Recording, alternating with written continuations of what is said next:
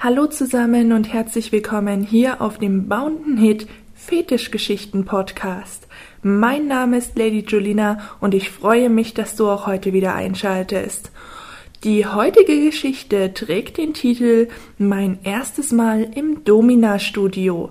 Ich würde mich freuen, wenn du diesen Podcast kostenlos abonnierst, wenn du ihm vielleicht auch fünf Sterne gibst, sofern er dir gefällt, und mich sozusagen als einer der wenigen hm, BDSM-Podcasts etwas in der Liste nach oben katapultierst, es gibt nämlich hauptsächlich englischsprachige und von daher wäre es doch mal ganz nett, mal einen deutschsprachigen dort oben zu sehen. Und wenn wir gerade dabei sind, vergiss nicht, wenn du mehr über das Thema BDSM lernen möchtest, den Bounton Hit Blog zu besuchen.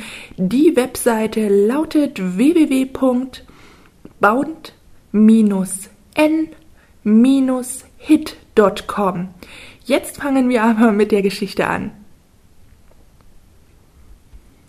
Ich weiß nicht, ob es so etwas wie einen SM-Fetisch gibt, aber mich faszinieren schon lange Foltergeräte und sadistische Spielzeuge, wie man sie im Mittelalter verwendet hat.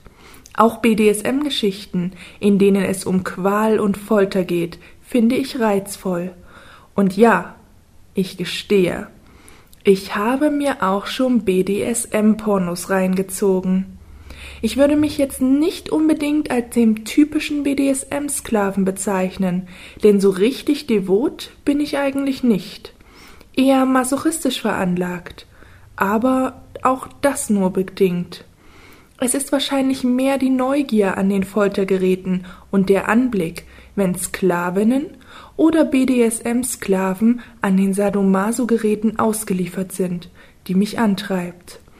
Diese unbändige Neugier war es auch, die mich in ein Domina-Studio gehen ließ, obwohl ich weniger an einer Domina-Erfahrung interessiert war, als an ihrem umfangreichen Verlies, das auf ihrer Webseite zu sehen war.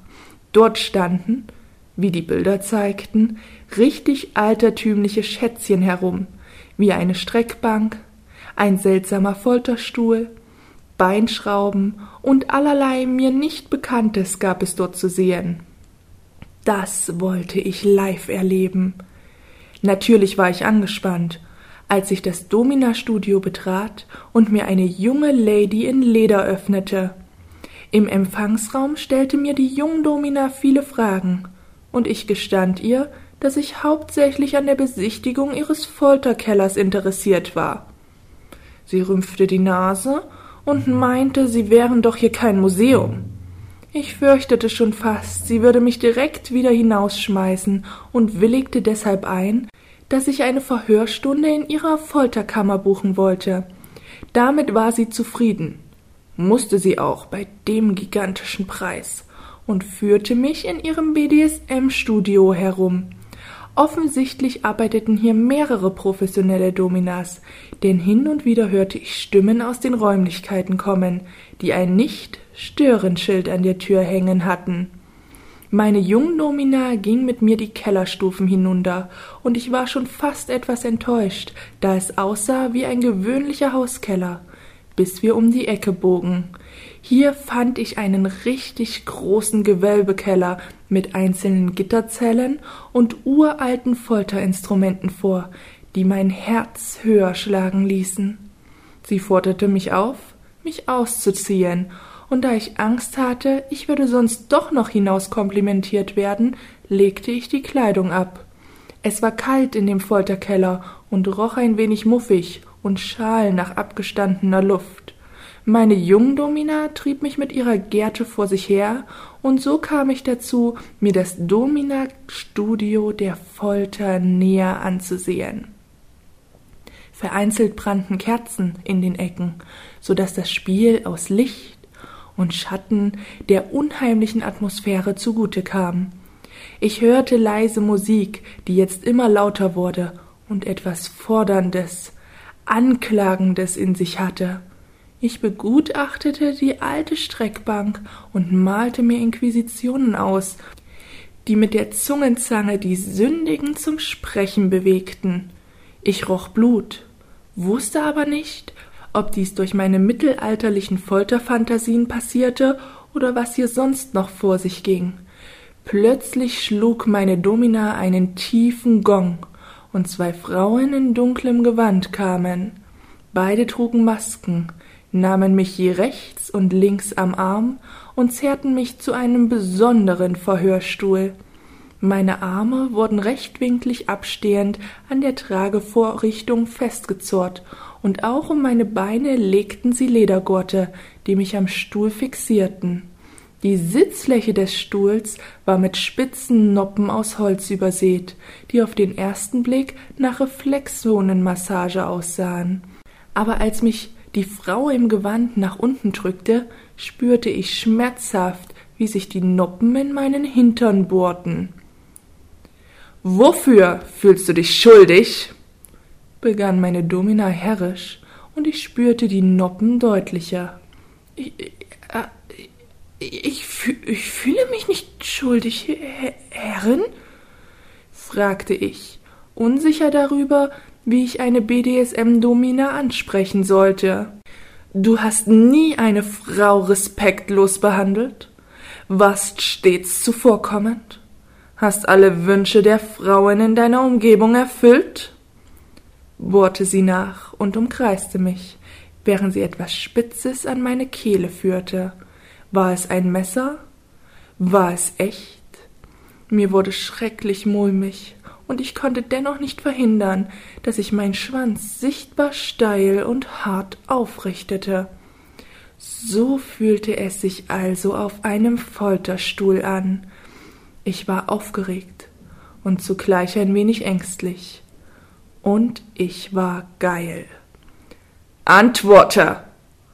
schrie sie mich an und holte mich aus meinen Lustgefühlen. Ich, ich, ich war immer brav, versuchte ich eine Antwort, aber die genügte meiner Verhörexpertin wohl nicht. Auch zu deinen Kolleginnen? Zu deiner Mutter? Zu deiner Nachbarin? hakte sie wieder nach. Woher wusste sie, dass es da eine Oberzicke gab? Hatte ich ihr das etwa im Erstgespräch? Antworte!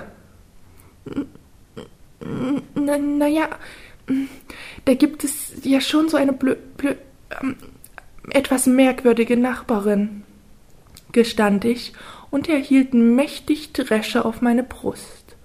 Ich fürchtete jetzt schon, dass man die Striemen sehen würde und wie ich das meiner derzeitigen Bettbekanntschaft erklären sollte, aber da schlug sie erneut zu. Wickst du zu Hause? Und denkst dabei an deine Kollegin? Fragte sie. Die Frau war mir unheimlich. Ich nickte stumm, erinnerte mich an den Anblick meiner Kollegin im engen T-Shirt, als sie einmal keinen BH trug, und wie oft ich diesen Anblick als Wix-Vorlage Fantasie benutzt hatte, und genau da kamen die beiden Zofen wieder, verstellten etwas am Stuhl, und meine Arme wurden daraufhin weiter auseinandergezogen. Aua! Das schmerzte und zog an den Muskeln. In meinem Folterstuhl steckten wohl mehr Möglichkeiten, als ich bisher angenommen hatte. Die attraktive Jungdomina begann, mich mit heißem Wachs zu beträufeln, und der Schmerz auf meinem Penis lockte diesen nun zu voller Größe heraus. Ich würde wohl doch noch ein BDSM-Sklave werden, wenn sie so weitermachte, dachte ich mir. Diese BDSM-Erfahrung machte mich eindeutig geil. Ich stellte mir meine Domina als Inquisitorin vor und ließ mich immer mehr auf das Verhörspiel ein, beantwortete ihre Fragen nun wahrheitsgemäß und hatte Blut an der Bestrafung geleckt. Sie spannte meine Beine weit auseinander, fixierte mich nach und nach mit Lederriemen am Stuhl, und jede neue Einstellung des Folterinstrumentes erregte mich mehr.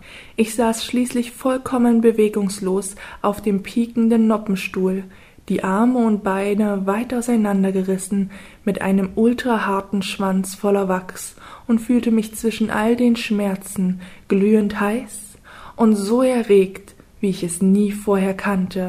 Als die Zofen schließlich kamen und mich die eine mit ihren Lederhandschuhhänden von Wachs befreite, während mich die andere dann zur Strafe für ihren Ungehorsam, den sie begangen hatte, den die Inquisitorin aber nicht näher benannte, wichsen musste, brannte mein Hintern und die Eier schon längst wie Hölle, und es war eine Erlösung, endlich spritzen zu dürfen. Ich wusste zwar nicht, ob jede BDSM-Geschichte in diesem Domina-Studio so verlief, aber meine war diesen sündhaft teuren Besuch allemal wert. Ein sehr aufregendes Erlebnis, wie ich finde, vor allen Dingen sehr altertümlich, und es gibt sehr, sehr viele, die gerade auf dieses Spiel stehen. Mich würde natürlich interessieren, hast du vielleicht auch so Fantasien? Und würdest du gerne genau das erleben? Wenn du die Möglichkeit hast, schreib es mir doch gerne mal in die Kommentare. Und vergiss nicht, diesen Podcast zu abonnieren, vielleicht sogar ein paar Sternchen dazulassen und auch bei der nächsten Geschichte wieder einzuschalten. Bis dahin, ciao.